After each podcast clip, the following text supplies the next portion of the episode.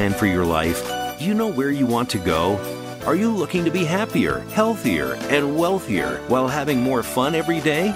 Meet our empowerment architect and goddess gardener, Cynthia Brian, as she engages in energetic exchanges with success experts, bringing you research, innovations, strategies, and techniques to strengthen your life, business, and personal spaces. Be inspired, motivated, encouraged, and empowered. Lend us your ears right here on Star Style. Be the star you are.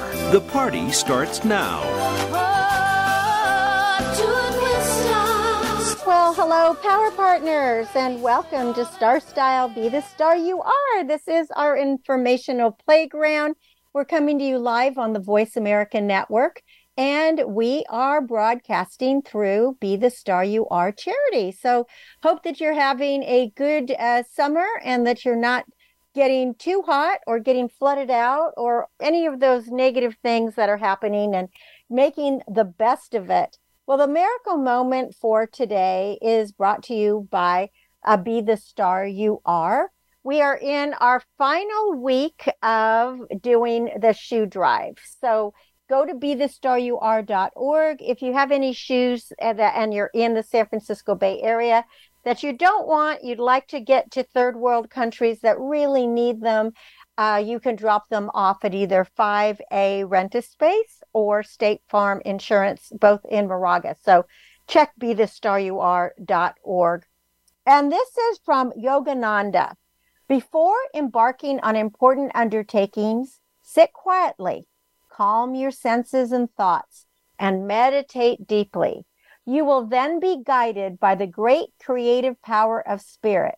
And after that, you should utilize all necessary material means to achieve your goal. I, I really like that miracle moment and that advice because I have found over the years since I started just meditating and I don't do any ums and I don't have anything special that I do. It's just easy it's kind of just a gratitude meditation that it it does just get me quiet and it does help start my day. And it seems that when I, I do this in the first thing in the morning and then i really know how i'm going to tackle the day so i recommend it. I think that's a really good piece of advice. Well let's talk about what we're going to talk about today. In our second segment do you have a healthy heart? And do you know what the signs of distress are I'm going to talk to you about some of the tests that you should be doing annually, tests that you need, and also the ones that are not necessary because we want to keep our heart pumping strongly. We have to watch our cholesterol and we just want to make sure that we can stay healthy. So, so often we don't know how healthy our heart is. And you might have, you know, an unsteady rhythm, or you might have low blood pressure. Um, you might have good cholesterol, bad cholesterol. You might be high risk. We'll get into all of that. That's in segment two. And in segment three, who doesn't love barbecue? Even if you're a vegetarian, barbecue is so great with uh, barbecued veggies. But do you know the origins of this delicious smoked cooking? From the indigenous Taino people who inhabited numerous Caribbean islands we have this marvelous smoldering fire technique. And we're going to go into how it all started and how it has evolved. But right now, I am so excited to talk to you about my second book in my children's book series of true stories. Stella Bella's Barnyard Adventures is the name of the series. And book two is now in bookstores. I just got my my um, stack of books this past week. The book is called Family Forever, and it's hit the bookshelves. So right now, I want to tell you a little bit about the backstory of how I rescued a squirrel, not knowing what it was, and how a tiny little chihuahua and the squirrel became best buddies. And if you want to pick up a copy of the book, of course, you can get it online. You can also ask your favorite independent bookstore or whatever bookstore you go to to um, to get Family Forever by Cynthia Brian, or the way I would a really great way to get it is to go to the Star Style store. You can uh, find that at cynthiabrian.com and just click on the store. And when you go there, the money will go to Be the Star You Are charity, keep the show on the air, keep our outreach programs going, just like the shoe drive that we're doing now, as well as you will get autograph copies and you'll get some little freebies along with it. Uh, prices are exactly the same, by the way. So you still have to, you know, you still have shipping and tax no matter where you go, unless you go into the bookstore. So the name of this one, the first book in the series, you might remember, was No Barnyard Bullies. And that was such a fun um, book to write because that was the story of my pig Cookie, uh, and all the animals are adopted, by the way, and a little bunny named Monet, and a three legged goat that Cookie didn't like. And then how Cookie was a bully when she was first adopted, and how she became just the barnyard uh, favorite, and kind of just everybody loves her. Alfred Montapert wrote this quote Animals are reliable full of love, true in their affections, predictable in their actions, grateful and loyal. That's very difficult standards for people to live up to. So, uh, the My Family Forever, it is based again on another true tale from my barnyard of adopted animals. And the the little synopsis of the story is uh, how this tiny chihuahua befriends a baby squirrel after the squirrel's family is killed. And then the chihuahua introduces this squirrel to the new adopted tribe of goats and chickens and geese and ducks and rabbits and pigs. And after learning to climb trees and play with his new furred and feathered friends, and yes, the squirrel was a he, and at first, I never gave him a name because I didn't know if he would survive. But um, when I bottle fed him for several months, and he had so much energy as he grew, I did name him Squiggly Wiggly. And so it wasn't until he met another squirrel and then he bid farewell. But in the book, he is reminded by Stella Bella and the rest of the barnyard brood that he will always be loved because family is forever. So the backstory is a few years ago, uh, I was out gardening and I came upon what appeared to be a nest with um, these inhabitants all killed, all dead, um, and torn to pieces. Uh, it could have been killed by a coyote, a bobcat, or other predators because I live in you know, on a farm, we have all kinds of wild animals from um, from raccoons, um, foxes, coyotes, bobcats, mountain lions, skunks, um, all of that, as well as you know there are, are just uh, domestic things. But I was cleaning up this mess and feeling really sad, and when I heard this teeny tiny squeaking sound and I saw this itty bitty pink body hanging from a berry bush. And it was just kind of going. And my entire life, I have been rescuing and caring for animals in distress. And I didn't know what this creature was. And I was hoping that it, because I didn't know what it was, I just was hoping it wasn't a rat. And because you know, I really don't mind. I mean, I, I really love all creatures, but I have to tell you, wild rats, um, I I don't like them. They they get into my chicken feed, and you know, they just make terrible messes, and they carry diseases, and I the, a rat just just doesn't do it for me. The snakes that are in my garden, I really welcome because they kill the rats and um, and you know other varmints but rats I, I don't understand the reason for their existence. So sorry to all of you out there who love rats. Now pet rats can be different.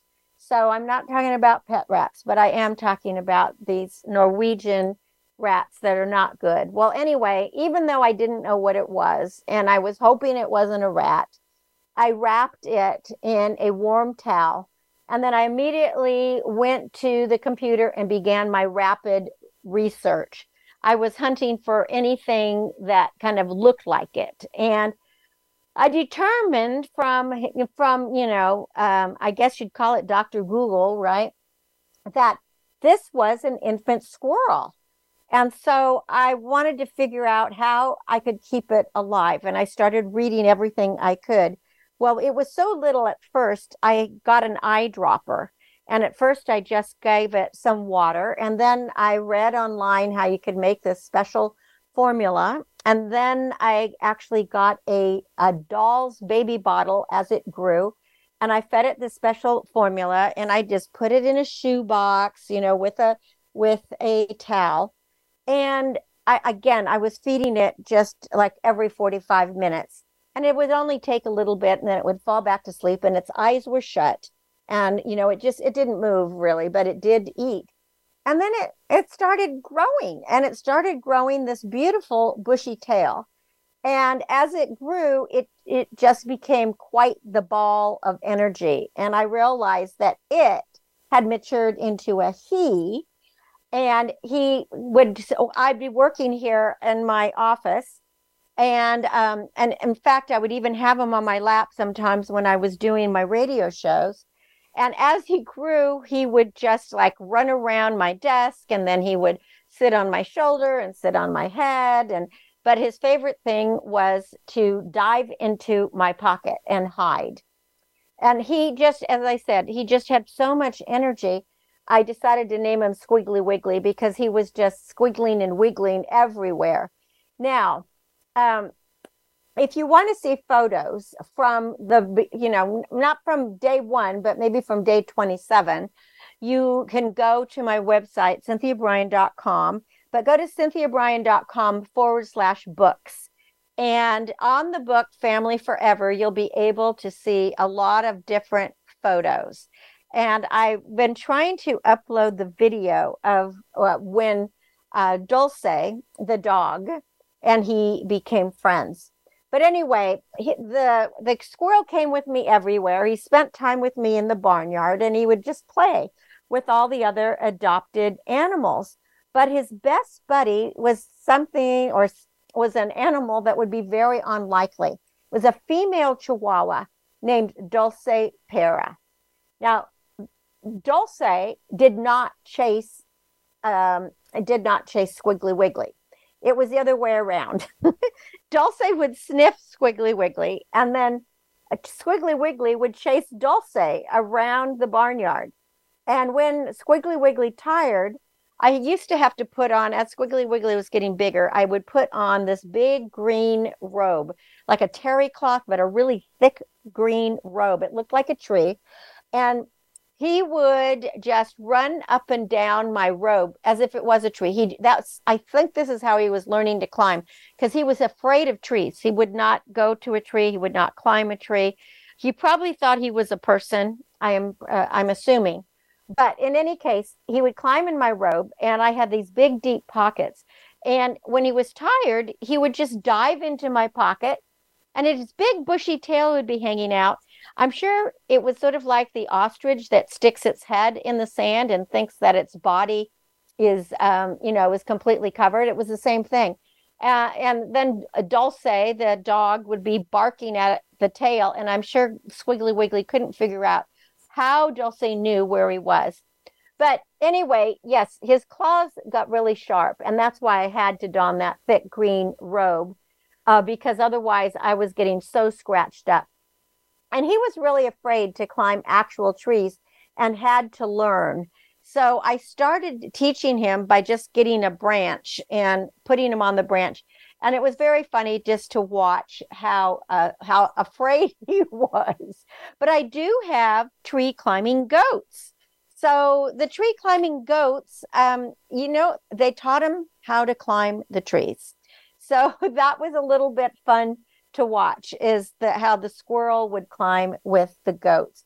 Now, everybody who met Squiggly Wiggly absolutely fell in love with him because he was just so sweet. And his favorite thing to do was to, if he liked you, which he seemed to like uh, most everybody, he loved to sit on your head. And sometimes um, he would have accidents on your head, but nobody seemed to be to mind about that. But we were definitely his adopted chosen family and um, we just played every day. So he would, you know, do piggyback rides on the pigs, and he'd hop with the bunnies, and he would chase the chickens, and of course, but his favorite was always Dulce. They just played and played together.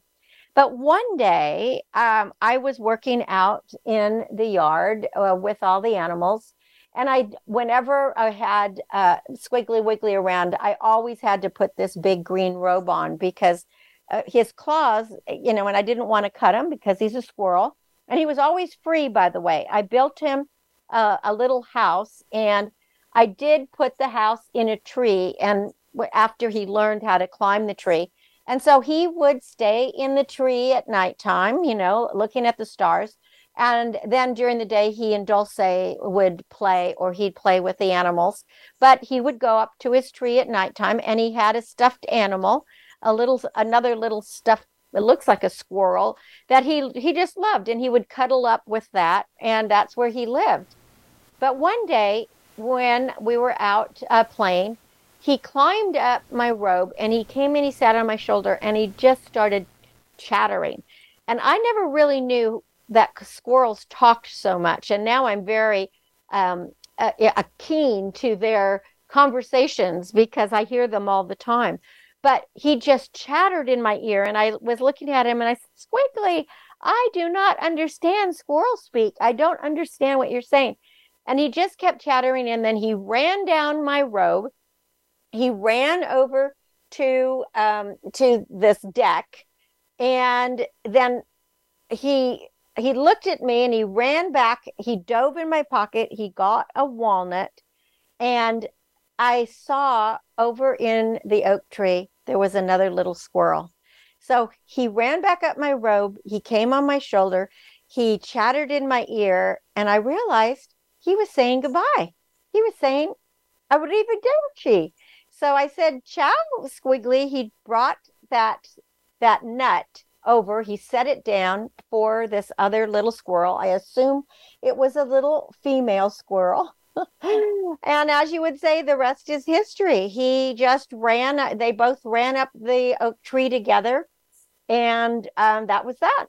Well, family has always been of utmost importance to me. I, I believe that nurturing relationships are so essential to a healthy life. And those relationships begin in childhood. And as children, we depend on family dynamics to help us form our character, our morals, and our beliefs. So, my hope with writing this series of true tales in Stella Bella's Barnyard Adventures that through the voices and actions of the animals that children will learn courage and kindness and compassion and acceptance and inclusion and love because the animal kingdom is just filled with timely and timeless tales that are so relatable to humans.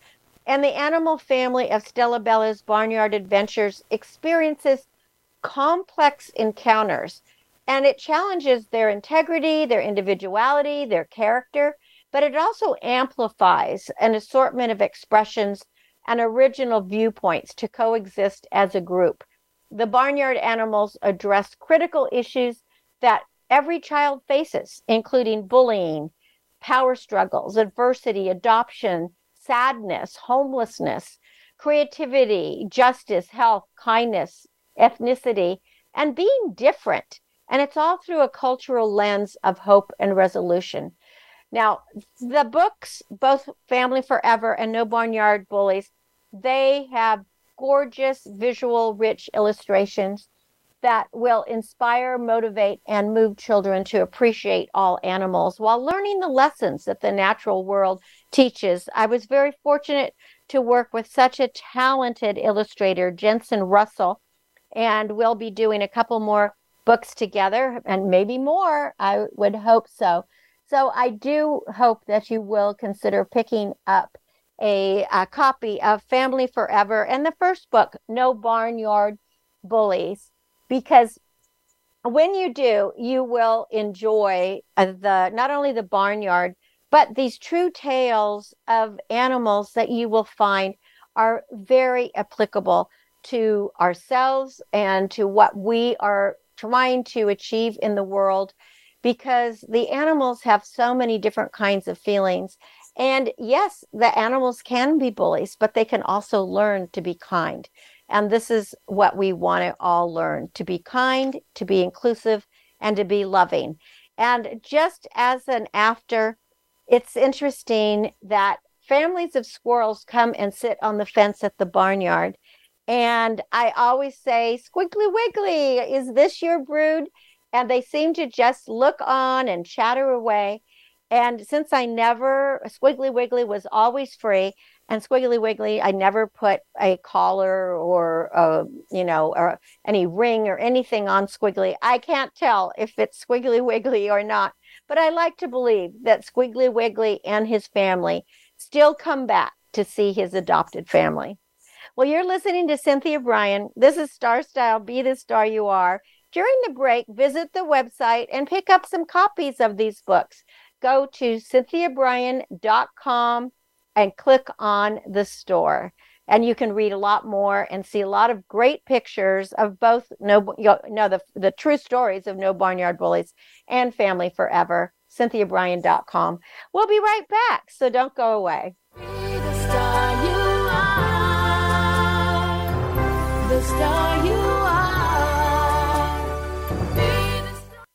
Follow us on Twitter for more great ideas at Voice America Empowerment. Get autographed copies of New York Times bestselling author Cynthia Brian's books at www.starstyleradio.com. Get inspired and motivated to be your best self with Be the Star You Are, 99 gifts, and Be the Star You Are for teens. Buy cases at a deep discount to give away as gifts and premiums. Visit www.starstyleradio.com or call 925 377 STAR. 925 377 STAR. 925 377 STAR.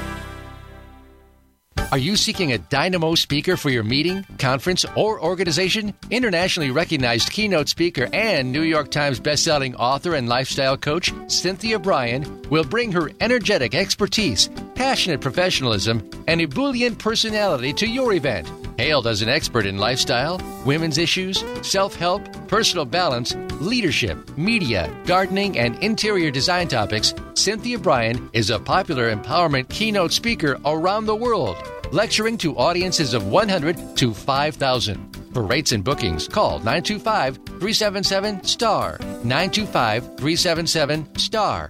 925 377 STAR. And visit www.cynthiabrian.com. When you want the best, book Cynthia Brian. www.cynthiabrian.com.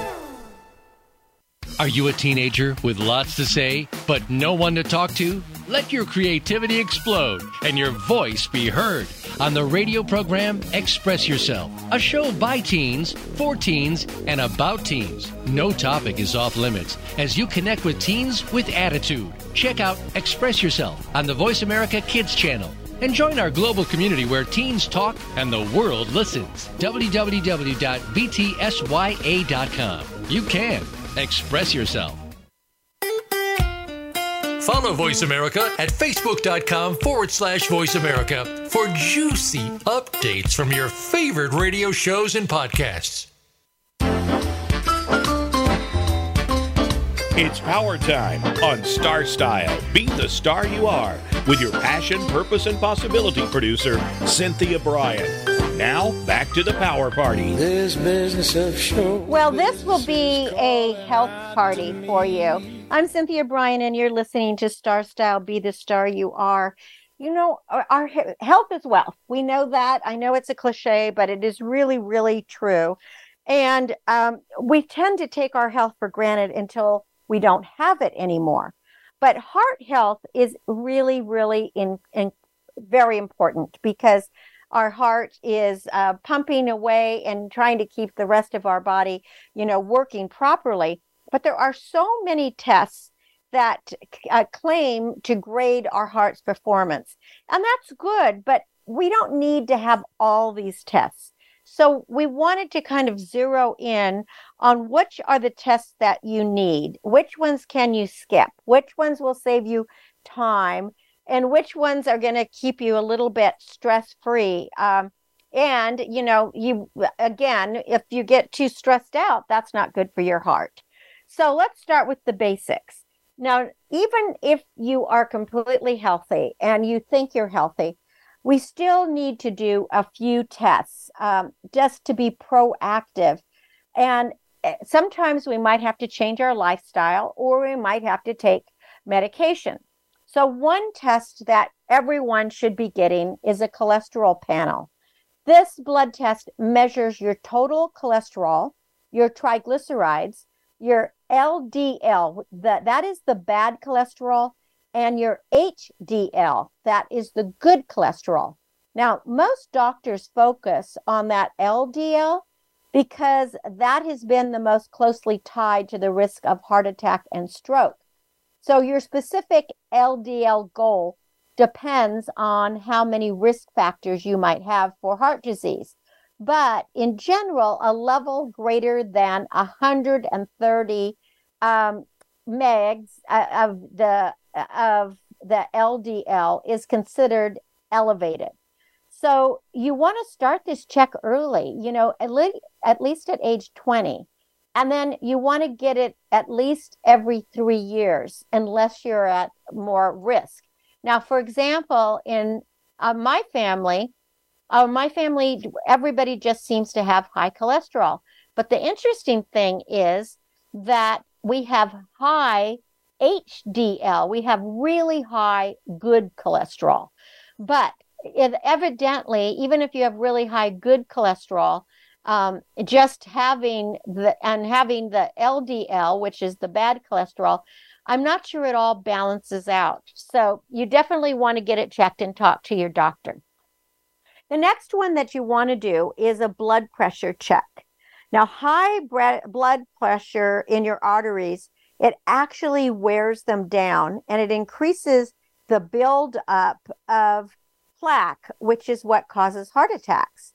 So, you want to get your blood pressure checked every year at the doctor's office, or maybe even if you think that you have high blood pressure or you're concerned, you want to get your own cuff. And you uh, ideally you want to get a, a, list of accurate ones and then aim for less than 120 over 80 so that is like a good 120 over 80 is what your blood pressure but i think it's a good idea to actually get one they're not expensive these cuffs and from time to time just take your blood pressure but you want to make sure that you don't take your blood pressure after you've been exercising or you're stressed or something like that, you want to make sure that you're relaxed when you're doing it.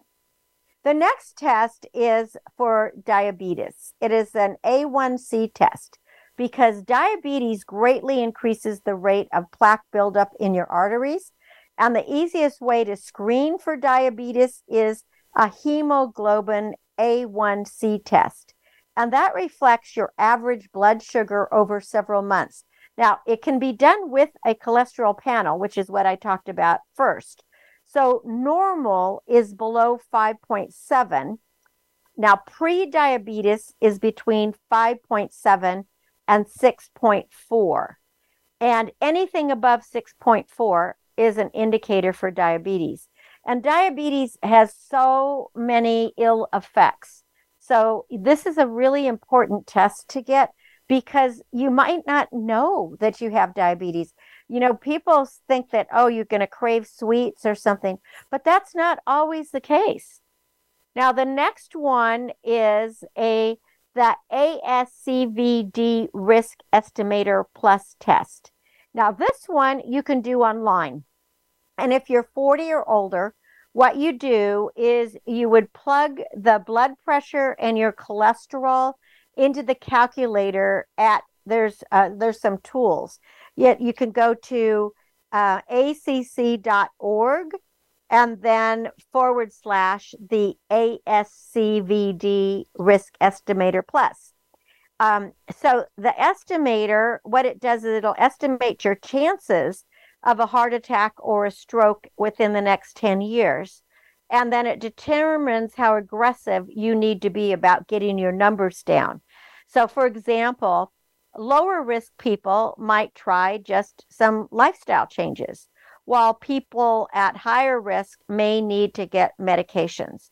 And if you're in the middle, the tests in um, that I'm going to talk about will help you uh, clarify what to do next. Now, again, when I say all these tests, I mean, you should definitely be talking to your internist or your doctor to make sure that you can get these tests. So, if you do this estimator, so if you already did the um, cholesterol panel, the blood pressure check, and the diabetes uh, check, and then you plugged in those numbers to the estimator, or if you get all this done at your doctor's office, they usually plug it in to an estimator for you, and they will give you a your percentage of uh, risk factor. But if these those tests bring up any questions, so like when the numbers from your initial tests are saying um, they're they're not yelling at you like, oh, you have to have a lifestyle change or you need medication. So maybe you just need to do a couple of other tests to see what else you might need. So one is a lipoprotein A test, and it is also a type of cholesterol which is associated with an elevated risk of heart disease. But this LPA test is not measured in your classic panel because there's really not enough data to support broad testing for everybody. So they they actually doctors usually don't ask for it unless they think that you might be at high risk or you're already getting some treatment to reduce risk. But this number can be really helpful in recalibrating your risk assessment, especially if you have a strong family history of heart attacks.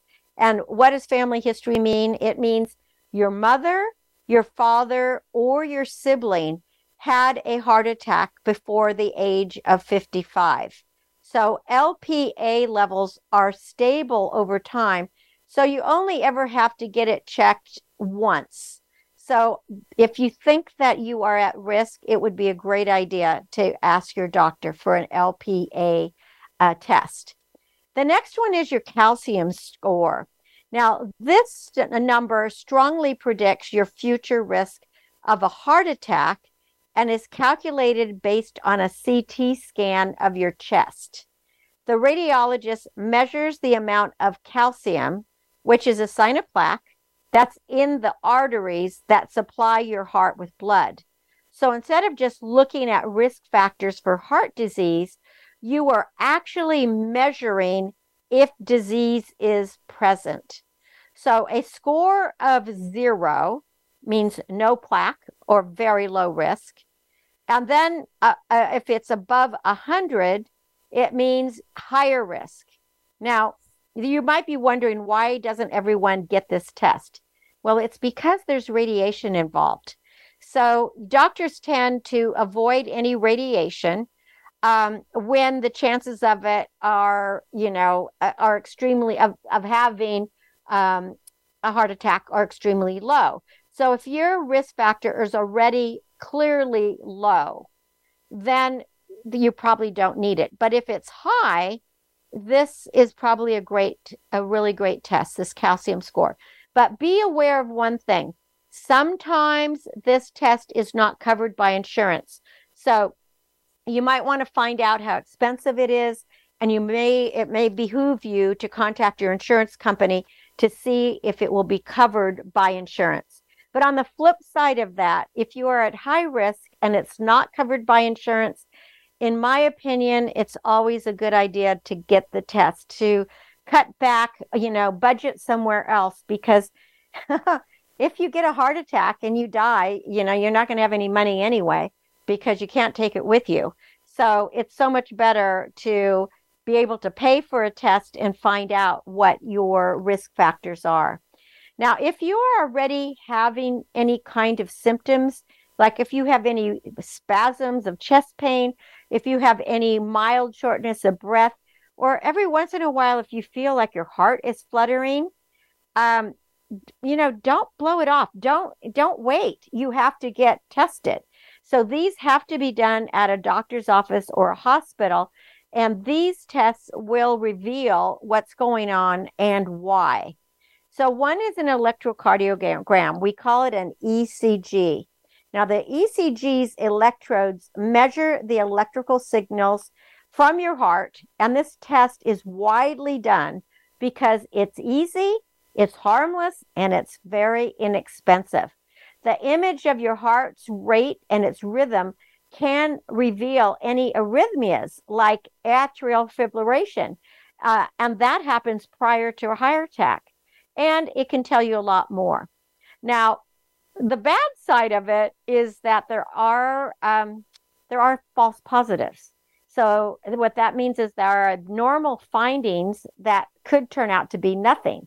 So as a result, an ECG is not recommended as a re- routine test. Although I do know that most, I mean, many doctors still do it. I'm a, at my doctor, we do it, and I'm happy to do it.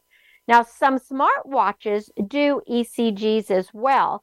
And this function is really useful, especially if you're having palpitations. If the watch doesn't detect any trouble, um, it, it could be that you're okay. But if it detects trouble, definitely make an appointment with a, a doctor. Now, the other one is an echocardiogram. Now, this just means it's an ultrasound of the heart and it offers a look at your heart valves along with the size, the function, and the configuration of the four chambers. So, an echo is most helpful when you have symptoms of any kind of heart failure or if you're having shortness of breath or swelling, because it can clearly show problems like a prior heart attack or a, a cardiomyopathy. Now, an echocardiogram is not used as a general screening test since it's time consuming and it rarely reveals anything useful when you feel fine. And if you have no history of heart disease, you don't need an echocardiogram. So, again, these tests that I'm talking about are only if you feel you're having any kind of symptom. Again, a spasm, a chest pain, um, mild, not uh, not a major, but mild shortness of breath or some heart flutters. Another test that you could get is a stress test. And if you love to exercise, maybe you want to just show off. what happens is you get wired up to an ECG. You run on a treadmill mill that gets progressively faster and steeper. And when you're done, you may get an echocardiogram. And as your heart pounds harder and faster, what it, it needs more and more oxygen rich blood. And when the arteries nurturing your heart are clogged with plaque, they can't meet that demand. So that results in chest discomfort, abnormal peaks and valleys on the ECG, and it, a reduced muscle contraction in parts of the left ventricle as seen on an ultrasound. Now, stress tests are best when you're having symptoms of heart disease, and normal results do not prove that your heart is plaque free, only that there isn't enough plaque to cause symptoms. Now, I do know people who have gone through this stress test, and these have been athletes that I know, and actually end up having a heart attack while doing it. Uh, the good news was is that they were in the hospital or at their doctor's office and they were able to be um, saved. But that's kind of scary uh, to to think that you know you're going through this because what if you were on a, a bike or what if you were running and you had that heart attack? And then another test is a cardiac catheterization. Now this is a very invasive test for plaque. So this is actually a, a test that is generally performed when you are having a heart attack or sometimes as a follow up to an abnormal stress test. Because what a doctor has to do is they thread a tube to the heart through an artery in your wrist or in your groin. And then they inject X ray contrast into each of the arteries that supply the heart muscle with blood. And because they're doing that with that thread in there, it's possible to get um, to get the information that they need. Now, sometimes you might be able to get similar info from a CT scan of the heart, though those aren't widely available yet. Now, here are a couple of tests that most likely you do not need. You don't need a, um, a, a, a carotid artery ultrasound. Now, although an ultrasound that shows plaque in your carotid arteries can indicate a high risk of heart disease, it is not as good as a calcium score. So get a calcium score instead. The carotid scan is more helpful if you've had a stroke or if your doctor has some other reason to suspect plaque buildup in that uh, artery. But in general, you do not need that. The other one you don't need is a genetic heart risk test. Someday these might provide actionable intelligence for heart disease prevention, but at the moment, the most common heart diseases come from the intersection of many different genes and lifestyle habits, and they don't come from a single gene uh, mutation that these panels typically report. So I really wouldn't worry about those. So I hope that you will follow up with your doctor and get some of these basic tests and then decide whether you need to just keep going the way you are or if you need to do a, a little bit adjustment in your lifestyle or maybe you might need some medication in or you just might need to be followed or have more tests. But in any case, let's keep our hearts healthy and let's just keep them pumping. Well, you're listening to Cynthia Brian. This is Star Style. Be the star you are. We're going to come back with a business bite. And then after that, in segment three, ooh, it sounds delicious. We're going to talk about barbecue. We're coming to you live on the Voice America Network. I'm Cynthia Brian, and this is Star Style. Be the star you are. Stay with me. Be the star you are. The star Change your world. Change your life. VoiceAmericaEmpowerment.com. Business Bites. Here's Cynthia Brian. Today I have a few ways that you can make friends and find success, maybe even find love, even maybe lose weight, shape up, you know, defeat stress, discover your purpose, and just shine a light on you. First, make a room for reflection. And this is where the meditation comes in. The best way to start is to start. And when you do, dive in with passion. Make sure to open your heart and your mind. You don't want to be closed off. Stay active and involved. Play more, laugh more, giggle. Ask for help. That's a sign of strength. Keep looking forward. No use looking in the rearview mirror. Give compliments often and be grateful. Gratitude is definitely a positive attitude. Remember, you're the star of your own performance. Turn your passions into profits. I'm Cynthia Brian with another business bite from Star Style. For more information, visit cynthiabrian.com. That's Cynthia Brian, Brian with an I, dot com.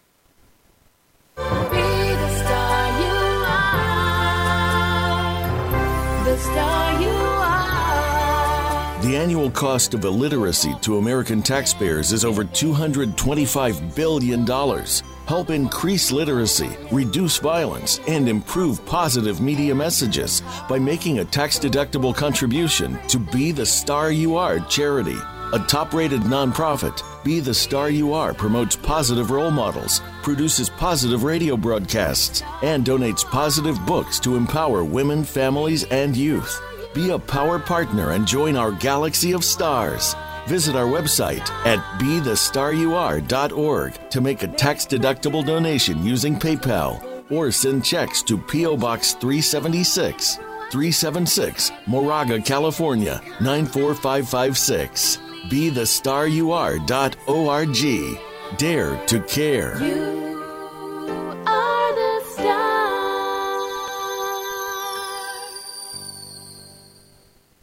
Follow Follow us on Twitter for more great ideas at Voice America Empowerment. Become a member of VoiceAmerica.com. It's easy and best of all, it's free. Start out by going to our homepage or any of our channels and click register at the top. Once you've created an account and signed in, you can create your own custom library, opt into our newsletter, search by show, host, guest, or topic of interest, or browse millions of hours of content across all of our Voice America radio channels. Membership gets you more. Visit VoiceAmerica.com today to get started and tailor the listening experience to your taste.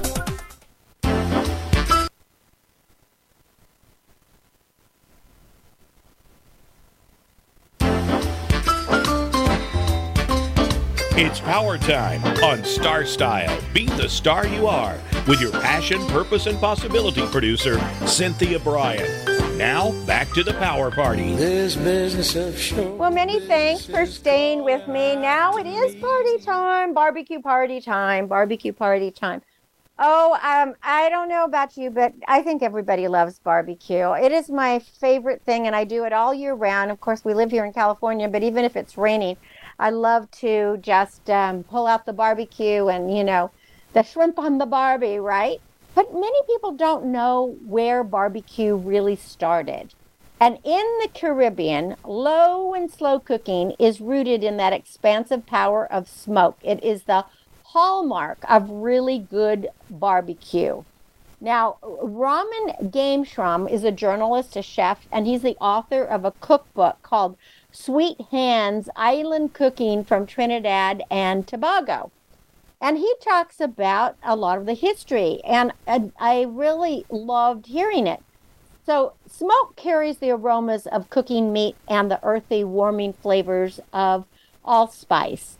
It interlaces with the bright flavors and the tender bites of vinegar marinated, right? Um, but most food scholars are they when they look at where did barbecue come from, the Caribbean is the keeper of one of the world's oldest barbecuing traditions, and smoke has always been at the heart of it. So the scholars uh, say that it was the Taino, that was the indigenous people who inhabited various Caribbean islands, including Puerto Rico, Jamaica, Cuba, and the uh, Dominican Republic, and they were responsible for creating the first documented examples of the cooking technique that we now call barbecue. Now, if you read stories of Christopher Columbus, and I, um, for a very long time on cruise ships, I did a lecture that was um, all about Christopher Columbus and and the Taino Indians. And you'll remember that that was the first, um, and he thought he was going to India. That's why he named them the Indians. But they, the Taino, were the first uh, indigenous group that Christopher Columbus came in uh, in association with. Now, the Taino people had a system. What they did is they dug a fire pit. They made a grate of green wood that was lashed with fibers. And then they started a slow fire in the fire pit. They placed the meat to be cooked on the wood frame above the slow fire, and they called the process. Barba BQ.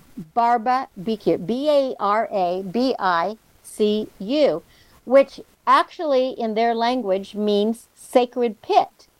European colonizers were the first to document some of these traditions and they started observing the indigenous people slowly cooking their fish and their vegetables. And of course, their iguanas, which were considered a delicacy. And they were cooking them on these raised platforms above a smoldering fire. Now, the Taino word barbecue, I mean, B A R A B I C U, but it sounds, I mean, it, it's pronounced like barbecue, gave rise to the Spanish term barbacoa, which eventually made its way into English as barbecue. so the word barbecue traveled to the continental US where it was applied to pit cooking techniques. And it became used by our Native Americans on the mainland, where, like in places like Virginia, whole or large pieces of animals would be held in place with sticks poked in their sides, and they were cooked over a trench that was filled with hard wood or even with burning coals. And although the word barbecue was applied to both, the style of cooking that emerged from the Caribbean was different um, because the first observance of barbecue was a raised platform over a slow fire, which is rather different from a pit method that developed out of the American South. Now, um, not so long ago, a couple years ago, I was in Cuba and went on this huge horseback trek back into the hinterlands. And part of it was we ended up in the middle of nowhere where they were doing this um, very much like the Taino, the Taino indigenous people. They were doing their barbecue. And it was so incredible to, the smells were great, but they were roasting this wild pig and um, on this raised platform with the smoldering smoke underneath it. And it was really really delicious. And they had all the different vegetables and and bananas and things like that that went with it. So in the caribbean indigenous and african communities they started intermingling with the european colonizers who brought them to the islands and they brought these new ingredients and new cooking techniques. So Caribbean barbecue styles developed and evolved variously across the regions, and it went to countries like Haiti, Dominican Republic, and Jamaica. And I hope I have time to talk about jerk because when you're in Jamaica, you have to have jerk pork and jerk chicken. Oh, it's so, so good. In the Caribbean, the food tells the story of the Atlantic slave trade because it tells of how people were stolen from one side of the world and then forcibly brought to the other side of the world. And then when these people they traveled, um, and they tr- when people had different herbs and spices, then different people had cooking methodologies and the ability to forcibly adapt with the native people who were here or there, and they created something new. So, for example, a wild game, just like the wild boar that I had in Cuba, that was the original and the most popular meat. But then when Europeans introduced poultry and domesticated pigs in the 16th and 17th century, chicken and pork became dominant choices.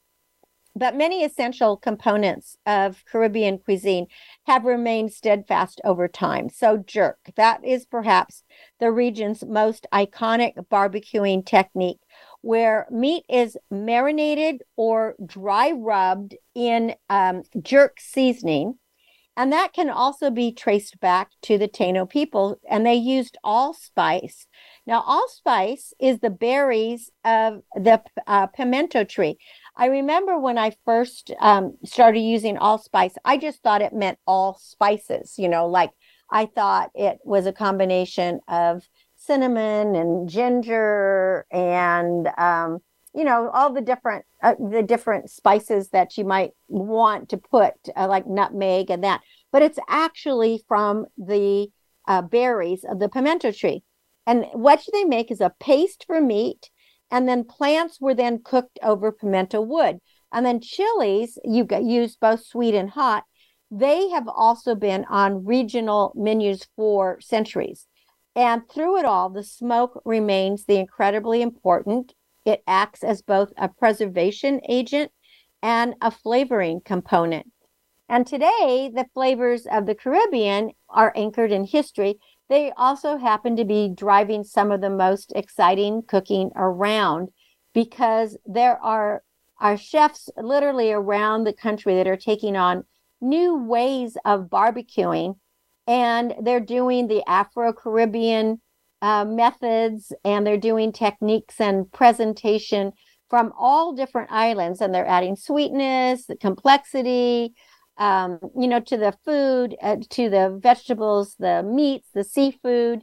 They're developing fruity glazes. Uh, they're, the Scotch bonnets those are the most popular chilies that are used in all the island traditions, especially Haiti and Jamaica. They use them the most.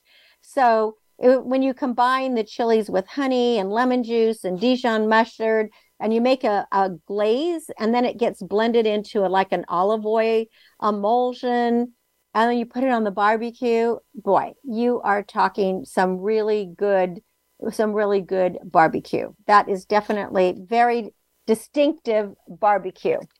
So there are a lot of different ways to be barbecuing. Now, um, I also like to barbecue fruit, especially stone fruit.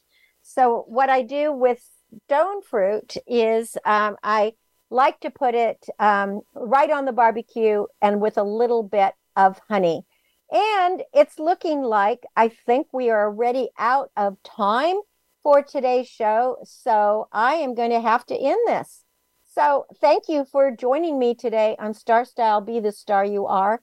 And just remember until next week when we celebrate again, remember that love always wins and kindness always prevails and smiles will keep us happy. So be your unapologetically authentic self. Visit me at cynthiabrian.com and get some barbecue going. Thanks for joining me. Have a great week.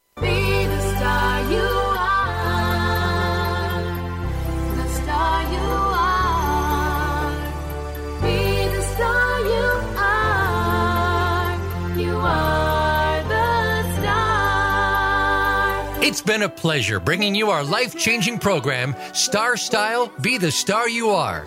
We have you on our radar as it's our goal to inspire, inform, entertain, and motivate you to be the star you were born to be. For more information, visit starstyleradio.com. And to make a donation to the charity, go to BeTheStarYouAre.org. Ignite the flame that burns brightly within. Take charge of your life and coach yourself to success with our dynamic host and empowerment architect, Cynthia Brian, every Wednesday at 4 p.m. Pacific Time, 7 p.m. Eastern Time, right here on the Voice America Empowerment Channel for another serving of champagne for the spirit and a power boost to live with star style. Until we celebrate together next week, be the star you are.